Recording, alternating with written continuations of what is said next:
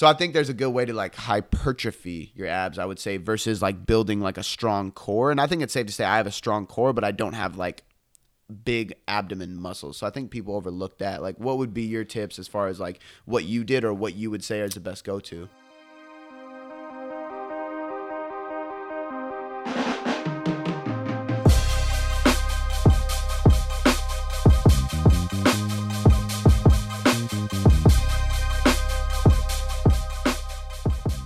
So you're having a fucking birthday for your dog. Let's talk about that real quick. I told my dad about that. And Yeah. He was crying, laughing, bro. he thought that shit was hilarious. Man, like He was like, "Who does this guy think he is, Rob Dyrdek?" Remember, he had that bir- that birthday party. I was like, "Yeah, but this ain't in hey, Hollywood." that birthday party was super official. No, this isn't. Yeah, that was crazy. This isn't anything like that. But Steph, Steph wanted to do it, and uh, so that was all her idea. yeah, it was all her idea. And like I was like, man, like nobody's gonna come up or, like for a for a dog's birthday. Like you know what I mean? Like I was clowning on I it, was- but I was kind of excited. I was same time. surprised at how many people like RSVP'd for that shit. There was a whole like event thing on Facebook. Yeah, and you know how people are like they don't say they're going and they still will and shit. Yeah. You know, Yeah. I'm actually kind of fired up, bro. It's but gonna be dope. but the place like we talked about earlier is like super legit. Like the first time I went there, actually Steph told me about it. Indoor dog park. It's called Dogwood, um, and they uh, I think it's like what is it like four thousand square feet or something like that, and so it's all concrete, right? And then they have like an outdoor area as well.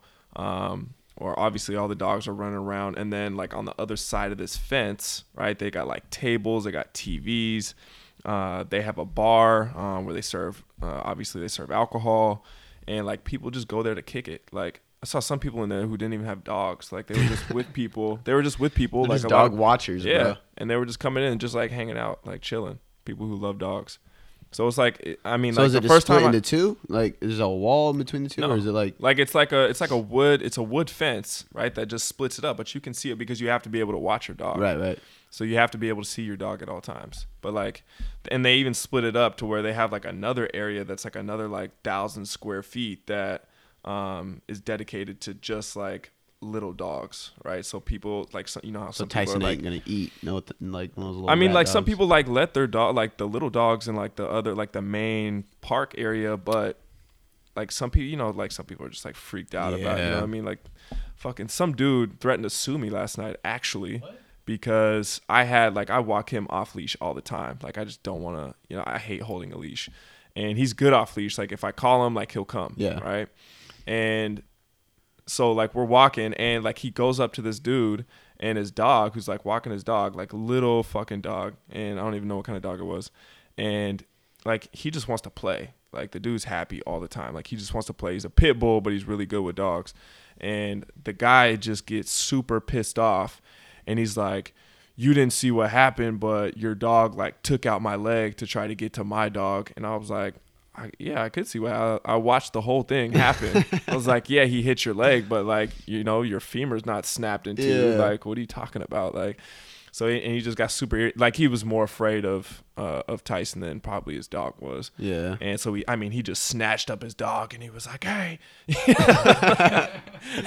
which I don't, you know, I don't blame him. Like, you know, he's big as fuck. He's a he's a pit bull. Like, you know, I probably wouldn't trust uh, somebody else with the dog who had their pit off leash, but There's a bad stereotype against pit there's bulls, yeah, though. there's a super bad stereotype, and and for me, it's more about the people. I, Yeah. for him, it was the dog. He's Yeah. like because I was like, yo, he's not aggressive, like don't trip, and I was just kept on walking. He was like, well, the thing is, he was like, if your dog, uh, you know, runs up, you know, full bore at my dog, then my dog's gonna get aggressive. So really, he was saying that his dog was The was aggressive yeah. was the was the aggressor, and then come on, man, tell her to just chill out Yeah, for a second.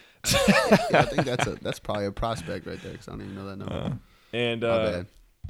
And uh, so he gets yeah again he got super pissed off and he's like man if you you know if your gut dog comes running up full bore at my dog he's gonna get aggressive and then your dog is gonna start attacking my dog i was like all right like let's not talk in Yeah. hypotheticals here because that's not what happened Right. and i just kept walking he was like "S- and then somebody's gonna get sued and i just dude at that point like my blood just started to boil Don't even and do it, man. yeah every every cent like you know my fist balled up i was like dude i'm just about to knock this guy it's it's it's, it's like 10:30 at night so i was like nobody's gonna see right like i would i would for sure get away with it. I was like, man, I am think, not gonna like, do it.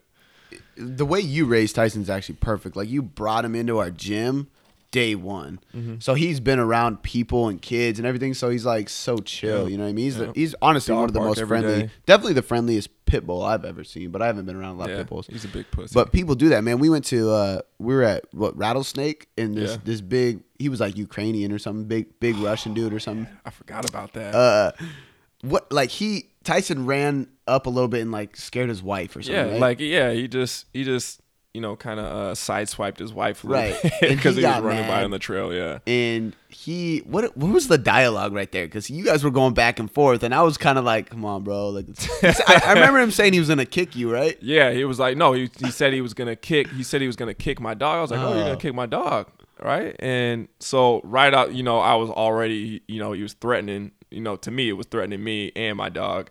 And he was like, and then he was talking about he was gonna kick me. Yeah. And I was like, okay, well, kick it's me. so weird, bro. Like you See started what like, Don't "Yo, I'm gonna up kick in the you." woods. Yeah, like that's the last place you want to get beat up.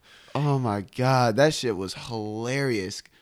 Cause Theo's over here like getting puffy chest and shit, like Yeah, dude. kind of saying it back, like "Kick me, then." You know what I mean? And I'm just like, man, come on, let's walk. Like That's the thing, though, man. we're in It's like, a like a very busy like family trail. Like that is the Yeah. most populated trail or hiking thing oh man, in that day Washington. was that day was crazy.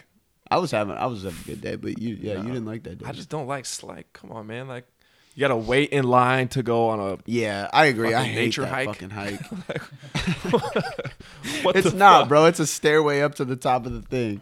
The, it's because the view is just like fucking beautiful, No, and it because the trail is the way it is, anybody can do it. So it's super Yeah, popular. we had, we had to go off trail a couple of times. So I Yeah. was like, forget about this. I'm cutting everybody.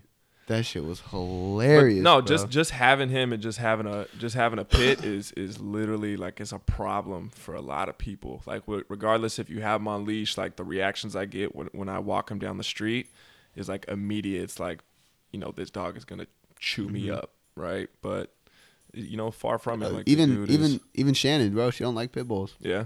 But like I, I was like, no, like he's hella cool. So she must have some like I think man, it's just it's probably man, it's the media. You know what Yeah. I mean? Like how long? I think it was like the what early two thousands were really like pit bulls, and before Right. that it was Dobermans. Before that it was Rottweilers. You know, Well, so So man, let's get into some like actual fitness. Like I think we're rambling. hey, I think that no. I think it's totally relevant to fitness because look how buff he is. This dog is buff. looks as like a shit. bodybuilder. He reminds me, yeah, like it's kind of like how horses are. You know, horses are hella ripped. Yeah. Or they're just super lean, so you can see everything. You know what I mean? Um, but yeah, that's a buff ass dog. So I saw something the other day in the gym, and that shit drove me crazy. That's actually why I wanted to kind of talk about abs and all that stuff because. I, like as you know, I've been training at LA Fitness a lot lately, man, and uh, and, and just the reason being, like, I love our gym and everything there is way better. But like the program I'm running right now through the guy I'm working with, it just calls for a lot of machines and stuff.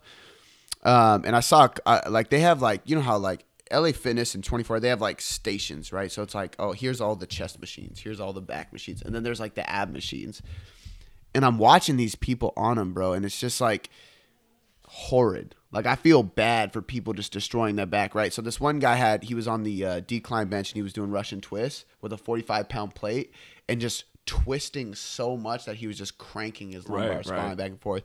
And I'm just like cringing watching. Right, I was warming up by in that area because there's like a mat, and then I saw the other lady that had the uh, like the crunch machine, like you grab handles above your head. I was just when you started going off about machines and and core work at like LA Fitness and shit. That's exactly what I thought of. I was like, man, my favorite one is when pe- I see people doing that and their faces on it, it's just oh like God, it's just struggling. they got the poop face, Yeah. bro. But they don't move much either. It's like it's like a like a half an inch like movement Yeah. constantly. So then there was that one, and then there's this one that is the worst. I don't know if you've seen this, but you put your knees in it and you grab these handles, and in the the top it's The like split. The Yeah, so the bottom part split and from the top part, and it literally just twists you Yeah. over and over again. Yeah. But there's and, and when people are hyperextending and stuff, you're literally just like so. If you don't know out there, like we're stacked and mobile and stable joints. The lumbar spine, which is our low back, is stable, and they're literally just twisting their Yeah. lumbar spine Yeah. without any rib cage like compression. So there's no core work going on. I think about it as like wringing a towel out. that's exactly right? what it's like. fuck like Gumby, man. Yeah. Like, I, the funny thing is, I when I worked at LA Fitness, I was like 19 years old at the time. Like I used to do that shit like Oh, yeah. religiously. I did the crunch machine. I never did the twist one. I think I did them all. I did the crunch machine a lot, man. I, I just, think I did every machine Really? in LA Fitness See, that's at one point. So, and actually, you know what? This is actually a good topic too because I've actually never really got into core training. Like, uh, and when I did my show, my physique show, I had a lot of people ask me like, "Yo, what were you doing for your abs?" Um, and they were always surprised that like other coaches weren't surprised when I tell them this, but I didn't do any ab work ever. Like I, I, I did farmers walks and stuff like that because I had to part of the program, but I never did a sit up. I didn't really do any like hanging knee raises or like crunches or anything like that. It's just diet and I just got lean enough, right? This time around for my show, I actually want to like try to bring them out so they pop out a little bit Yeah. more, but I think it's misunderstood of like what you actually need to do. So, so I started trying to. Actually, I told you about this the other day. So, and it, you know what? I don't even care. It's gonna get a little explicit because I'm gonna talk about something because I heard it again this morning, and so I've been trying to train my core a lot, right? And uh, so I've been I I started doing like two times a week. I'll do a uh, a sit up variation. I'll do a anti rotation variation. Then I'll do like a stability variation. Like so I do like seesaw planks, whatever, right? And I've been cranking them out. My abs were sore and everything. But I told you, like, I went to go do them again after about a week and a half of doing this. And, like, I thought I strained a muscle, like, in my lower abdomens Yeah. going into my, like, pelvic region. Yeah. And it, like, it was painful. So I was like, oh, I'm going to re- regress this down to a different movement. And it was still painful. And I even felt it deadlift and everything. I think a couple things I learned from that is, uh, one, like, when we talk about building muscle, this goes for abs as well, right? Like, a lot of people we talk about like frequency and volume to build your biceps or your butt. Well, the same applies for abs essentially because it's a muscle. But I think what the bad thing is is if somebody's doing uh, they're training a muscle once a week and they train three times a week or something, and then they go, oh, frequency's the key. I'm gonna train five days a week and train each muscle three to four times a week.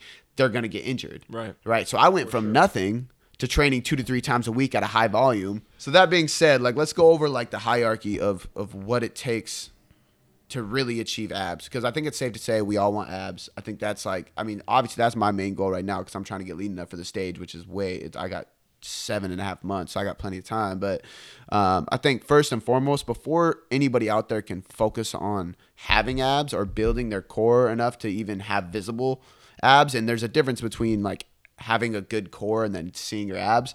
Um, step number one is just being lean enough. I think it's safe to say. Um, genetics play a part, but I think the two biggest things are diet and cardio.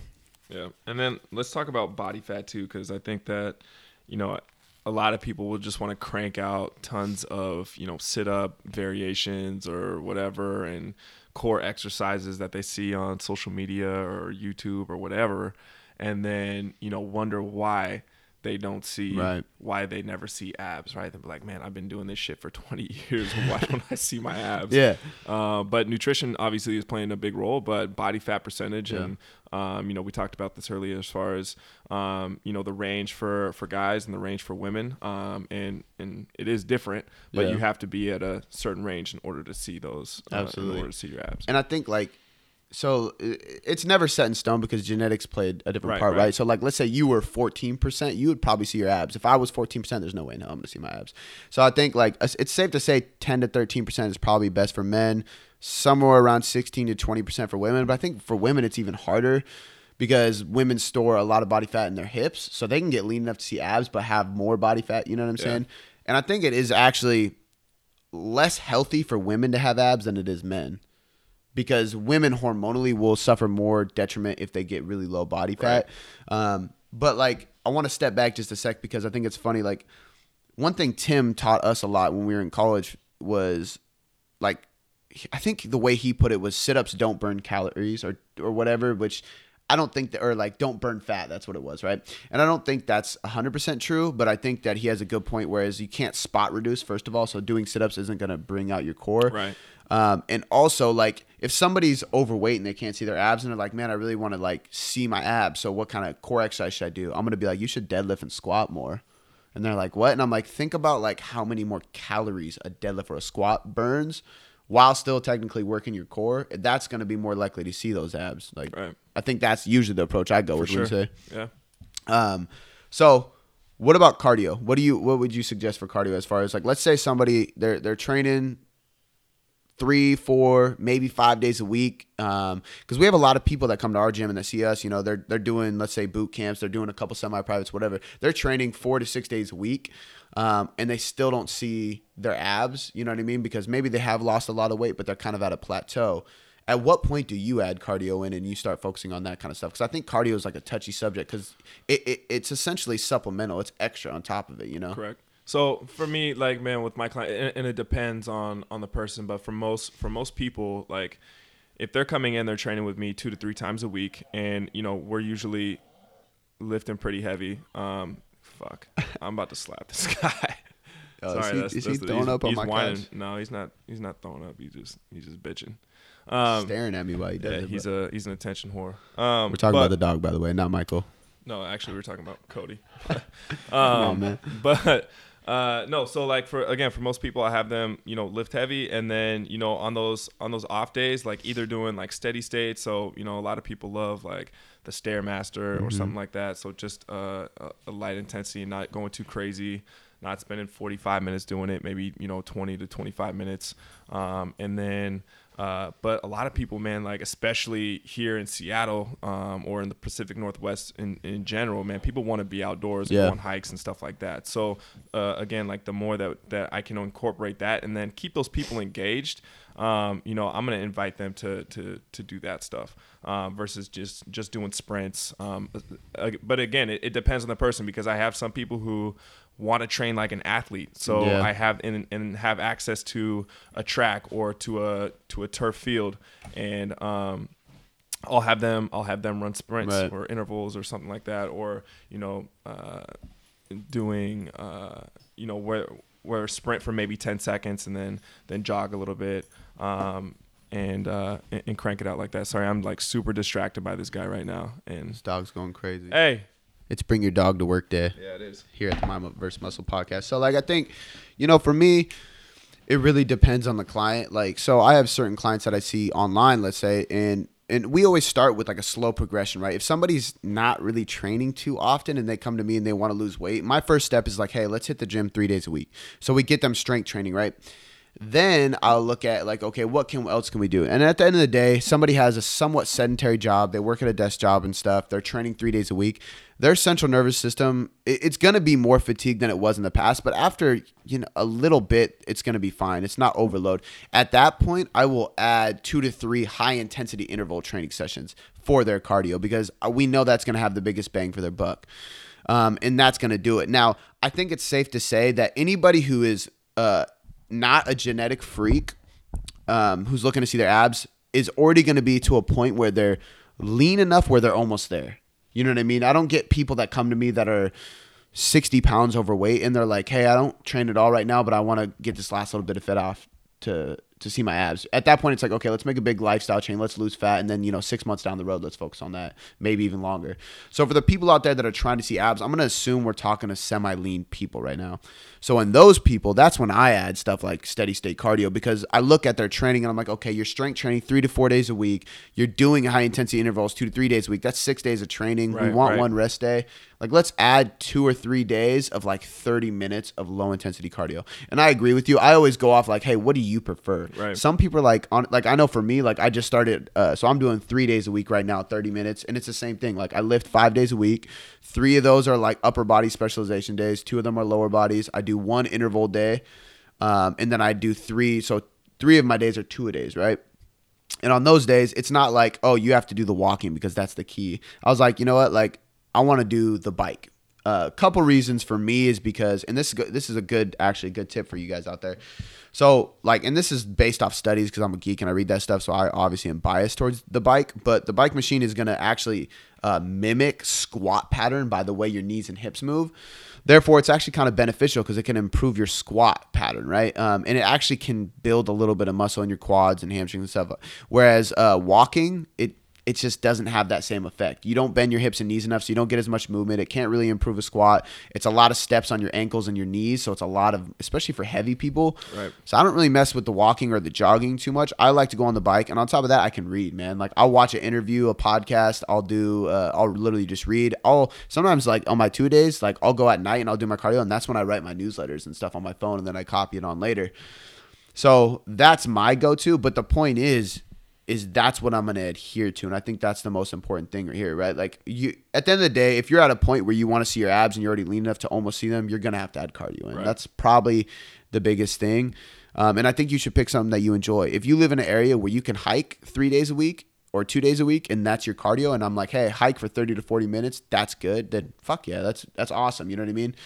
For me, I'm kind of burnt out at the end of the night, and I want to read and just kind of chill out. So I like the bike, but I think that's like that's usually my go-to. I think doing too much intervals and stuff is just going to burn you out. Right, while. right. Well, let's let's talk about that a little bit too, because you know you touched a little bit on uh, the nervous system, but you know even though I do have those people who who like to do the high intensity stuff or like to do sprints, um, it's not like that the entire time, right? And I'll even even for somebody who's like that, like sometimes I'll say, hey man, like just go on a walk, Yeah. right? Like we've been doing this for three to four weeks, and again, like that weekly check-in of how do you feel? Um, like you know, if somebody's saying, and, and this is always the one because some people will never admit or consciously admit that uh, that they're burnt out, right? Yeah. And um, you know how I'll just be like, you know, how's your morning going, right? Oh well, you know, it took me a little bit uh, to get out of bed this morning, and if that's like So you can notice the signs. exactly, Yeah. right? Like when if you notice that, like. I mean, and I just think about it from you know a perspective like of how I feel. Like if it, if it takes me a while to wake up in the morning, and or like it takes me a while to get out of bed, like I know that I'm burnt out Yeah, something's wrong. right like something something's going on so i'm not going to go as as crazy as i would like may, and maybe I, I take out the sprints and maybe i just go on a walk Yeah. right like it, it can literally be that simple and that's the power of a coach. Like you know enough to do that to yourself, but a lot of people don't, right? That a lot of people see that they're burnt out and they think, "Oh, I got to push through this," Right. and then they go harder, and then then they really burn out, and that's Right. when they get sick, like me. you know what I mean? And uh, yeah, I'm sick right now because that same like I got like light bulbs going off in my head when you're Mm-hmm. talking and stuff, and, and it's funny because I've been hitting snooze a lot lately, man. And and I mean, we had a meeting before this, so I, I called myself out on that, but. I think that's like huge. So if I get the same thing, if I get an update and I notice people are starting to get sluggish, I'll tell people like, hey, because I have like some people getting ready for the show. I'll go instead of because I have them doing high intensity, I'll be like, hey, we're gonna chop that this week, do low intensity cardio. And all the time they're like, wait, what? Like, Yeah. why would I do that? And I'm like, just trust me, like you need a break, like Right. chill. And that's an easy way to deload training. Yeah. You know what I mean? People look at it as cardio. So um a lot of good good tips right there on that point. So the next part of like being able to see abs is obviously and damn, we haven't even got to tr- talking about training your core. So don't we're going to get there is uh diet. And I think this is this is hard because like we said you got to be lean enough. It, it usually for me i got to go off of what is that person's uh, personality type as far as do i add cardio or do i add diet. So i think uh, i'm actually going to use your client for example bao. She's like she could probably see a little bit of her abs right yeah now. for sure. But she's voiced it to me too a couple times like do i need to like get really strict with my diet to like be able to see that point? And for her i would probably add extra cardio Yeah. before i added diet because i look at her lifestyle and i look at her personality type and i'm like i think it would benefit you more because she doesn't have like a portion control thing she's really good about her diet but she enjoys food and i don't think like nailing down numbers and systems would be best for her right I think for her, I would probably add some low intensity cardio a couple days a week before I added diet. Wouldn't you say? right and that's exactly what she's doing now too Oh, for so real? yeah so she's been like checking in on snapchat and stuff like so Yep. that's exactly what i was thinking about when i referenced the uh the stairmaster Oh, for real? Yeah, yeah. So like uh, Amy, I have doing similar things. So she's pretty good with macros because she actually came to me asking like, "Hey, I I need a calorie limit. I want to know where I'm at." But with her, I was like, "Here's your calories. I want you to hit about this much protein." I gave her like a 20 gram range, um, and then I was like, "Just eat however much fat and cal- carbs you need." So we just kind of let her free fall that, and she ended up being a fat eater. Like she eats a lot of fat and not that many carbs. And I'm like, hey, that's fine. Your calories are in check. So now we're adding cardio, but she only trains about four days a week, five days if she, it's a good week. So for her, like same thing. I have her doing cardio at her work, like so same exact thing. But I do think it's safe to say that like if somebody comes to me and they're like, hey, I really want to get leaner, and I'm training five days a week. You got to look at your lifestyle, okay? If you have a busy day at work, you have a family, and you're like, fuck, adding cardio another time, I got to go to the Right. gym maybe you do consider doing macros, right? Maybe we do set up a template where you can eat. And sometimes meal plans are okay. Like I think I have I have actually three different guys that I do online coaching with who are on like literally meal plans that I helped create for them, which I usually go against completely. And I would never give a female, but like they're guys and they're like, dude, I'm busy. I don't want to think about shit. Like, just tell me what to eat. And they've been losing every single week. And Yep. it's like, okay, like I'm cool with that. But for the most part, I think like I think it's safe to say that diet just needs to be in check for sure. because like without Consistent. that yeah consistent exactly and and if you see a, a a plateau start tracking and see where you're at and then you can dive deeper and and i think diet will have to be a whole nother podcast because there's so many ways that you can go about it but you got to pick cardio or diet and you got to go hard with it and then that'll get you lean enough to see those abs good on that one True. so the next part, like, there's two things we got to talk about here, and it's like building your core, and then kind of like when you get lean enough. I think it's safe to say, like, so I'm gonna use myself as an example, just because I don't want to pick on anybody else. Like when I got really lean for my show, I could see for the first time like all of my abs. Right, I can always kind of see a four pack, but I could actually see a six pack. But it didn't. It wasn't the type that like pops out, right? Whereas I know when you get lean, they actually kind of pop out, right? But again, I've never trained my abs until recently, and that didn't go so well. But we're gonna keep working on that. Uh, so I think there's a good way to like hypertrophy your abs. I would say versus like building like a strong core. And I think it's safe to say I have a strong core, but I don't have like big abdomen muscles. So I think people overlook that. Like, what would be your tips as far as like what you did or what you would say is the best go to? So a couple of times a week I would add in and it was literally like two times a week. When I was at I think I got to 205 and I was 12% body fat and I wanted to cut that down. I actually, you know, because originally my goal was to get to 200, um, 200 pounds and sub 10% body fat. And um, when I weighed in, because I didn't, dude, I didn't weigh in for like a long time. I was just crushing everything in sight as far as food went, and then Right. was training my ass off. And then uh, when I did step on the scale, I was at 205, and I was checking it for uh, about a month. So, and and that was probably about three times a week. Um, and it was there was no real strategy to that. I just wanted to see kind of like where I would be at um, each time I stepped on the scale, and it was 204, 205, right? And 12% body fat. And uh, at that time, I was like, okay, I'm gonna cut a few pounds and then you know to try to get down in, in body fat, right? See, and this is the thing I gotta say too is like because people can't see you.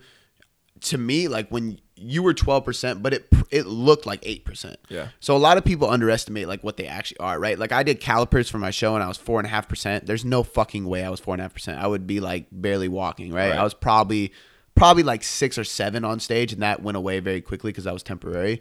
But I just gotta throw that out there because most people would have looked at you and been like, "Damn, like you have like no body fat." Right. But like realistically, twelve was accurate. 12, 12 yeah, 12 was accurate. And So you wanted um, to cut that down. So I wanted to cut that down to sub 10%. And, um, and honestly, I can't even tell you how long it took me, but I was doing about two times a week where I was actually doing like, uh, so I would do like conditioning and then like core specific, uh, work. So I would do like heavy, uh, farmer's walks, um, you know, for about 40 to 60 yards. Um, and then I would go do, uh, like seesaw planks on the on the Valslides, um, and this is just for example. And then I would go to uh, like a pull up bar, and I would do toes to bar. Okay. And I would like try to control it down. It's so just a controlled negative, not for like a specific amount of time, Keeping but I- tension in there. exactly. So the a lot of it was like eccentrics or dragon flags or anything like Mm-hmm. that, to where um, you know, I mean, think about it, right? When you do like squats or bench press or pull ups or chin ups or whatever, and you get that controlled negative, like man, like how much more mass are you gonna put on Yeah. doing that versus just cranking out a shit ton of reps? Yeah, because you're I think stretching that- the muscle fiber, right? Like that's and, a whole and, different and there thing. is a good and and there would be one time a week where I would do like sprinter sit-ups or something like Yep. that after all that to where I'm just cranking it out for as many reps as I could in like That 60 seconds fatigue, yeah. exactly so at that point um I got from or I went from 12% to 8% but I was at 202 um, and like the difference in like Yeah. the pictures because I was doing like a ton of shit with like BB and stuff like photo shoots and stuff like that And you, you, your body adapts pretty well. Like as far as like, I know for me, like I have that range where it's really hard to start like burning fat. Like you, you adapt pretty quickly on that end. Yep. So it went probably pretty quick compared to it most went people. yeah it was probably i would probably say anywhere from two to three Yeah, months and I just got to say that too because for me to get those kind of results in that short of a time, I would probably have to do four conditioning sessions Yeah. versus your two, right? So I just want to make it realistic for people because everybody's different. And there's some people out there that would have to do six days of cardio to get that, Yeah. right? Some people wouldn't have to do shit. Like Yeah. it just depends. Well, I started playing. I mean, I started playing soccer again. Yeah. Um, at that point, and I also cleaned up, totally cleaned up my diet. So pretty much all whole foods at that time, like that. I actually gave myself a challenge. Um, at that point I'm glad you said this because there's more to it. To do, yeah. So I like my nutrition was totally on point. I mean, you can remember me coming in with fucking chicken breast and sweet potatoes Yeah. like every, Every single day. day. and broccoli. Like, Yo. that was my game. I was watching uh what's that show? Uh Kelly uh she still has a talk show. I can't believe it. Uh is it Kelly Reba? I'm looking at you, Michael. You might know. Come on, blonde lady. Regis and Kelly. Regis and Kelly. There you go. See, I knew it. Kelly and Reba. So who's Kelly? Kelly what? What's her last name? See, that's Oh, why. okay, okay. So it's just her, but she's looking for a new host. So I went, I went and visited my client Chas, and she she just got done doing a kidney transplant for her mom. So I went and visited her and her mom, and we're like hanging out on the couch, and that's what they were watching. Big shout out to her, by the way. Yeah. fucking amazing. amazing and she donated her fucking kidney for her mom man and we she'd been so they had to get below a certain body fat for that and we grinded man she lost a lot of weight a lot of body fat to get ready for this surgery um, doctor was blown away so i'm really happy with that but we're chilling and they were watching that show and uh, mark Wahlberg walked out and that's like that's my boy as far as like somebody i look up to as like my idol like he's the shit to me and uh, so he walks out so so he got like jacked You're probably the only one who idolizes Oh, Mark man, Wahlberg. he's a beast think Hey, about it bro he's done it all Everybody respects that guy, but you're Yeah, probably the only one who bro. idolizes. He's a great actor. Now he directs and produces movies. Like, he was a you and, like- rapper. you he and, was like, one other- Klein underwear you, model. What you and like guy one other kid from like South Boston, probably like Shout out to that kid in South Boston. Yo, it's like he's like who idolizes yo, Mark he's Wahlberg. he's like you're I'm Will a big Smith. fan of him. You're I'm a- Will Smith. This Right, is my right. Will Smith. And you know what? Like every Will Smith movie, like probably gets like the shittiest ratings on on uh, Rotten Tomatoes. But You like, love it. I fucking love him. I love Will Smith too, like, but I'm just saying. Like, this I just watched Will that Smith, last you know night. I just saying? watched I, Robot last night. Fifty percent on like What? I That was was, a like, good what the movie. fuck? Yeah, that was a good movie. like I want to go on and just like jack that up and just keep hitting like five stars. sign in on like eight different Yeah. emails. Yeah. Yo, but so like he he came out anyway. He came out and he was uh he was talking about um he got like jacked for this new movie that's coming out and they were like, "What did you do?" And he was talking about his diet. This motherfucker ate chicken and sweet potatoes like six Dude. times a day. So when you said that, I was like, "Yo, that's the Mark Wahlberg diet." Yep. And everybody Penny asks game, me like, baby. why do you eat like sweet potatoes like that? And like I honestly I didn't know. Bolt did it. Yeah, exactly. I Swear I to knew you're gonna say that. fastest man alive, fastest man alive, performs like a freak Hey. of fucking nature. Every every single time he steps on the track, and like he, they were like, "What's your secret?" He's like, "Man, I eat sweet potatoes every day." hey. It's like done. No, you know what? Like I went and bought a ten pound bag of sweet So potatoes like, like, that day. there's this dude like if any if any people out there follow bodybuilding stuff, you'll know this guy. His name's John Meadows, the Mountain Dog. I've been following his shit for a long time. He's, mind you, he's obviously on some gear, so he's a little bit out of my league. But he's smart as fuck. Like he knows his shit. He trains natural and unnatural, but he knows a lot of good stuff about nutrition and everything. And one of his like go to pre workout meals is always oatmeal with protein powder and peanut butter all mixed up in like this weird mash thing. Dude, I've been eating that shit for like three years. Yeah. It just I, I heard him say it and I was like, Yep, I'm gonna do that. the thing is, man, like you find what works, And and like, it. and I think that there's more to it because like you have like an like your body, like when when you feel yourself the right way, it it recognizes it, Yeah. right? And there's like that chemical release that goes on, and then. Like whether you think about it or not, you always go to that Yeah. because you know that it works. Exactly. And if you're aware with your body, you will do that, right? And like I would never eat sweet potato before I worked out because I know what it, it just makes me feel. I love them, but it makes me feel bloated and then I'll have a Right. shitty workout. You know what I mean? Um, so anyway, back to the abs, but which that, that stuff is important too. You got to be aware with your body and your digestion. If you're eating like shit and bloated all the time, you're just, you're going to retain water. You're to, you're not going to digest properly. That's not going to happen. So I'm gonna buy a farm in Jamaica, and just grow sweet potatoes. just grow sweet potatoes, and maybe some. Uh, well, Start a weed farm. yeah, yeah, we're going Yo, my- back. we're my- going back a few I years. know my, my boy, uh, my boy Roland. Uh, they're they're Jamaican. Uh, Oh, his mom used to yell at him. when We were in the cul-de-sac, and she goes, "Roland, Roland." We used to always fuck with him. We are like, "Roland, it's time to go home, Roland." I hope he's listening. Shout out to Roland. Um, but uh, his cousins live in Jamaica, and he went and visited, and he was like, "Dude, it's insane over Yeah. there. Like, it was crazy. Talking wanna about go. like just huts of weed and shit. Yeah. Like I was like, yeah, I just want to go and eat sweet potatoes and smoke weed. just all week, man. yeah, chill on the beach. Hey, and I Sweet heard their, their clubs and, and- dance parties are insane Yeah. too. Yeah. A bunch of Rihanna's dancing Yeah. everywhere. You follow you you follow Usain Bolt on Snapchat? No, Yeah, he's in the club all the time. oh for real? Yeah, kicking it. I gotta, I gotta. I don't follow any celebrities on Snapchat, man. I, Yeah, I, I really don't either. Just I mean, just him and I think actually he's the only celebrity in Gary Vee. That's it. Yeah, I follow Gary Vee. That's about That's it. it. Yeah, that's about it. So, um, so you're talking about hypertrophy of your abs, and uh, what I noticed about like the way you were going over everything is I'm looking at it and I'm like, okay, that's exactly how I train my biceps. That's exactly how I train my chest, right? So when we look at building muscle, what are the key components? It's volume, frequency, and intensity, right? So are you lifting heavy at some point? Yes. Are you hitting enough volume? So enough reps, enough sets? Yes. Are you doing it frequently enough, two to three times a week? Yes. Like that's what people don't understand is like the abs are a muscle.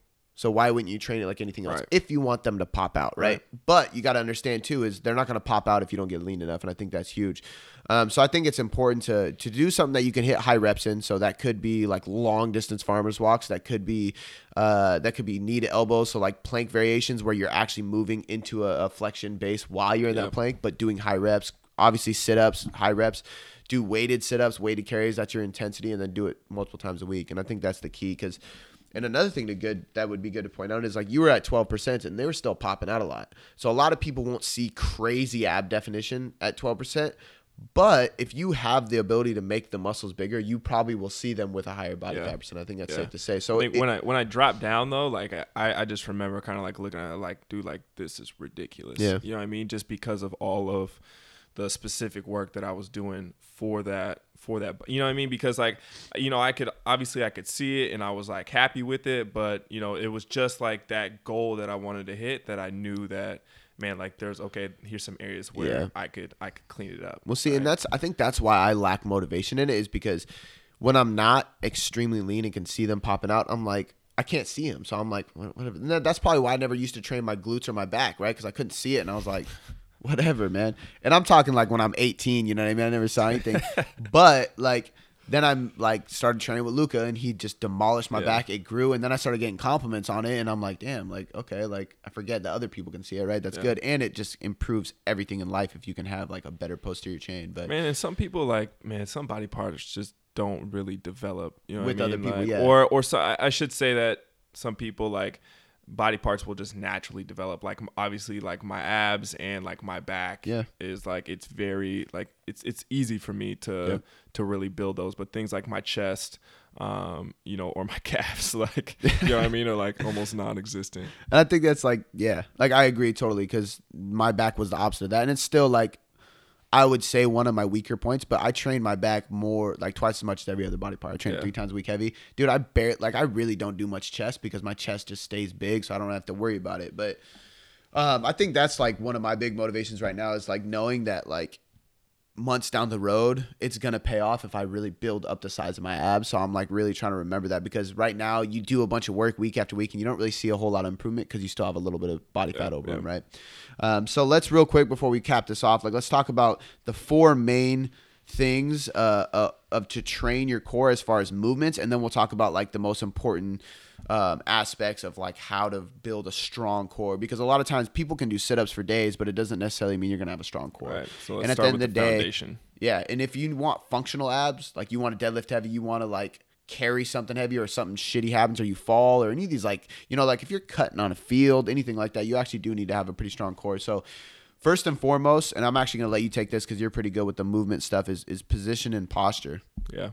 So, I mean, like we like we coach all the time is is you know si- simple stuff like rib cage down and you know to to help with the with the neutral spine. Um, you know, there's there's been a lot of I think debate over where whether neutral spine is important or whether it's not. Uh, I I would argue that it absolutely is, um, just because a lot of people who tend to live in uh, extension um, or, or uh, of of the rib cage, right? You know, people kind of always walk around with with that huge, uh, very noticeable arc in their in uh, in their lumbar spine, and if you look at them right with their shirts off, because for me it was it was this way as well. My lower abs didn't really pop out Yeah. ever, Yeah. right? But and that was a big uh, that played a huge role. So once I started correcting that and compressing my rib cage and training like that, especially with like loaded carries, Focusing I on, like, noticed my posterior tilt. exactly Yeah. like my my my lower abs were like they just started to pop and really become more Well, and more I think defined. the people that argue for it and say that it is important with the neutral spine are the people that actually had like over uh, anterior uh, pelvic tilt, like Right, right. overcompensating, and like people who have like we've had so many clients like that. I've had, I have some clients that I haven't really preached it because they don't really have that big of an issue and. Neutral spine wasn't their big like aha moment that fixed everything, right? So for those people, they're gonna be like, "Eh, well, it's not that important, Yeah. right?" Because it wasn't for them. But I would say for the majority of people, it is Yeah. absolutely. I think just across the board, I use it to to cue right, Yeah. like to It's a good to injury get risk people. prevention. Yeah, exactly. Like you know, it's it's it's kind of like that better safe than sorry type Yeah. of deal. Um, So I think like like like you said, rib cage down and posterior tilt of the hip. Like that's so key. If you can't get into that and get in a good posture, your core isn't going to activate properly. Because I know for me, like I used to plank a lot, and I would be in an anterior tilt, so my abs weren't even working. My spinal erectors on my lower uh, back were working a lot. Yeah. And then I would be in the chiropractor the next day because my back was killing me, right? Yeah. And it's the same. It's, it's exactly why. So a good thing, and you guys can actually look up this. I think Bret Contreras invented this. It's called the uh, PTLT plank or something like that, but it's a, uh Uh, posterior tilt lower level. That's what it is. PTLL plank. So it's like essentially you get into a plank position and then you focus on that posterior tilt of your hip, pulling the rib cage down. And when you look at this person in a plank, it almost looks like their thoracic spine's rounding. Yep. But I, dude, I swear to God, like it cuts my plank time in half. dude, it's fucking difficult. It's insane. So Yeah. what I've been doing a lot is I will actually do like a sit up variation, even something like simple as sprinter sit ups, right? Easy, do 10 to 15 per side so you actually get the blood flow and the activation tension in your abs and then go into that hold. Insane. Another cue that I use, especially like if I do planks myself, like so you know, of course, I'm gonna cue, um, you know, elbows lined up with the shoulders, and I'm gonna tell people to pull their elbows down Right. towards their pockets. Their lats are on I was gonna fire, say, but again, yeah. it's gonna help pull that rib cage Yeah. down as well. And like, like Yeah. in 10 seconds, like everybody's like shaking. Because a lot of people do a plank and you can walk up and be like, yo, lock out your knees, squeeze your butt, pull your hip in, Right. drive your elbows in, like, and then instantly it's twice as hard, Yeah. right? So I don't think people focus enough on that positioning. Um, another good one is if you can't, like, I just thought of this because we're over mics. If you can't, if you can't think about what a posterior tilt is, think about tucking your tailbone to your belly button. That's the easiest way for me to cue Yeah. it. I always say if someone's on the floor and I'm like posterior tilt and they're like, "What the fuck are you talking about?" I'm like, "Tuck your tailbone to your belly button," and instantly they drive their hips forward and, Right. and pull it in, and it like instantly cures that. So, so posture and positioning is number one. Um, breathing is number two. So why don't you run through breathing? So, actually, I, how much time did I spend on this, Michael, at the at the mobility workshop? I probably spent like an hour to an hour and a half just on breathing techniques. crazy. And like I think that was probably like the big light bulb or the big aha or big takeaway, whatever you want to call it, from that from that workshop, because a lot of people kind of forget how to breathe.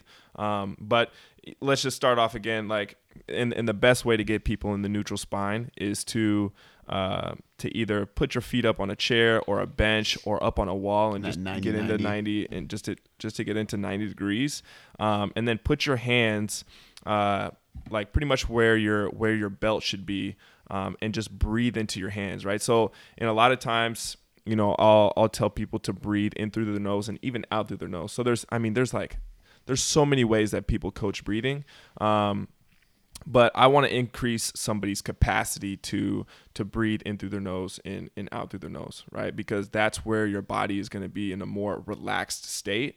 And when you're more relaxed, naturally you're again like your nervous system is responsible for, you know, how much tension you Yeah. you carry out throughout the day, right? And it's gonna you know it's gonna lower cortisol levels um, and so like to get somebody's entire body to to relax is actually a lot more difficult than than you probably would think but to get them to breathe into their hands and and to really get that that diaphragm to come to come down and again to compress that rib cage and breathe in as much as they can and then slowly breathe out through their nose. Um, i think you know my goal for most people to is to exhale you know for like 10 seconds. Most people are like three Yeah. like most people when i first start training they're like three seconds. Yeah, you got to like build that. max right? Like 10 seconds is actually super difficult. Um, but eventually you know so there's there's there's three there's three chambers. So you, you got obviously you got the diaphragm the diaphragmatic breathing, right? So rib cage below, you got chest, and then you got uh, your neck. So eventually, right, we want to start as low as we can. So we want to start with that rib cage, and then we want to get full expansion there. It's going to come up into the chest, and then eventually Right. up into your neck. But right? everything starts low. everything is going to start low. So I'm gonna I'm gonna cue that as much as I can, um, and and that way again. So once I get every everything to relax and they're in that neutral position, that's just training their nervous system. I was gonna say so. Like the big thing there is like essentially if you do the breathing properly, it kind of forces you to stay in that neutral position that we just got done talking about. The next thing that was huge for me is it's a neurological connection, right? If we can calm our nervous system down and get out of threat, essentially get out of that tense position and be comfortable with being in that position by doing these breathing things, our body is more comfortable by getting there, right? And then we relax certain muscles so we can fire other ones. So big one for the abs right now is if we can do these things and pull ourselves into a parasympathetic mode, we can release the tension in our hip flexors. Because a lot of people do knee raises, they do sit-ups, and all they're doing is firing their hip flexors over and over and over again. Their yep. core is not engaging, right? Um, which makes it completely pointless. And then you go to squat the next day and you can barely squat because you just destroyed your hip flexors from doing sit ups. Right. So I think doing these breathing things to relax the hip flexors, therefore we can actually compress the rib cage and fire the core in a sit up is like huge, man. That was a big one for me because my hip flexors were crazy tense all the time. And it's done, I mean, it's done wonders for my squat. That's probably like why I'm able to back squat so Yeah. well now. Um, so I think that's huge. And then, um, the last one is stability, but I think that kind of falls into the to the exercise, right? A lot of people think sit-ups, but I think stability is more important because if I can carry something heavy, if I can hold a plank, if I can hang from something, if I can uh, squat properly with good upright form, like that's all like keeping a stable core, and that's truly what the core is like duty and job and role is. Um, so there's four things that we're going to talk about real briefly, and those are like the exercises that we want to do, right? So to train your core, there's four ways to do it, and I think everything should be incorporated. Not saying you have to do each one every time, but I think it would be safe. Like an ideal ab circuit hits one of these things, and you do that, let's say two times a week, right? So flexion is the first one. Any sit up variation, essentially. I usually I, I would tend to I would split these up into two, and you can you can give your two cents on this too. But like the way I like to do it is like one day you're doing eight to ten reps, and it's like weighted sit ups, uh, with good form, posture, breathing, yeah, all was, that stuff. I was gonna say if you can if you can own the own yeah, the position. that's sure, honestly the last one I'll throw in. Yeah. because I think like even though we're talking about it first, and most people go to a sit up first, I think that it is the last one to put in because the positioning and that stuff is really important so you don't injure yourself. Um, I would do weighted sit ups uh, if you can once a week in the lower rep range around eight that are heavy and controlled negatives with the rib cage tucked and everything, exhaling out on the negative. And then I would do uh, like higher reps, like 15 to 30 with body weight, you know, a sit up variation. Like that would be my go to. I don't know about you. for me, I think that we just have different different approaches to to the because you know again like I'm I'm big on movement and like crawling is is probably one of the best stability exercises. Um, so like anytime because again like one you have to stabilize, but I think that people that that's usually like the the one that I'll go to other than like a plank. Um, but if I mean if we're talking you know if we're, Hypertrophy. if we're talking hypertrophy then, then That's yeah, the probably, only time I ever think about Right, sit-ups. And, right. and I'll be honest, there's certain times I have clients that don't need hypertrophy because they don't have lower body fat. But if a client tells me like, "Hey, I really want to like do ab training," I'm gonna throw in some sit-ups because I want them to feel that burn. And they are building the muscle in their abs, but that feeling they associate with building their core at the end of the day. Right, right. And I'm still throwing in all the other shit throughout their workout. They just don't realize that that's what's really helping their core, right. right? Uh, but I do think it's important if you want to hypertrophy your abs flexion. The next three are actually the most important as far as strength and stability. Um, Anti flexion would be the first one. Um, any plank variation, essentially, Yep. right? I mean, um, I guess you can consider like hanging knee raises would be that too. or the hanging uh the hanging hollow. So like when you Yeah, yeah, yeah that's actually even better. from the yeah, bar. I guess yeah. knee raises would be more flexion. Yeah, yeah. Um, so hanging hollows, you want to describe that real quick so people can. So pretty much just hanging from a bar, and like you would start off, or as you should start off in a uh, in a knee raise, in a hanging knee raise, is again with the neutral spine. So most people kick your feet out, uh, maybe six inches um, to a foot, depending on the person. Again, just to get uh, that nice flat back. Again, for the rib cage to compress, and it's actually super challenging to hold that position and, and, and try to point your toes towards the ground right and and you're just hanging from the bar letting your arms all the way out of their sockets and then just doing the the breathing from that so again trying to breathe in through And your legs are like at like, what, like a 45 degree yeah angle. probably about 45 that- degrees yeah, they're again not- it, it definitely not depends 90. yeah it depends See, on the, and that's the, thing is like that's why I typically actually don't like toes to bar too much with a lot of people is because a lot of people use overuse their hip flexors. Yeah. I know I did. yeah Um, and I'll do knee raises because it's easier for me to crunch into it. Um, and then with those, I end up at it like a 45 tops because I have such a big anterior tilt. So that's good. Anti flexion, anti rotation. Um, so we were kind of going back and forth. There's rotation and anti rotation. I prefer strictly anti rotation, and I think that's safer. A lot of people, when they do rotation, I find just twist their low back, which is not good because the low back's a stable joint. So anti rotation would be a Russian twist, but instead of twisting your body, you actually you just twist your I would say your upper body, your thoracic spine a little bit, your shoulders and your arms. So as you're bringing that kettlebell, that weight, that med ball, whatever, to the other side, you're trying to keep your core, your rib cage down, your core from rotating. Right. So anytime we're doing a twisting mo- movement, we're actually trying to avoid the rotation, and that's the whole point. Is because we're resisting that rotation. That's the stability of it.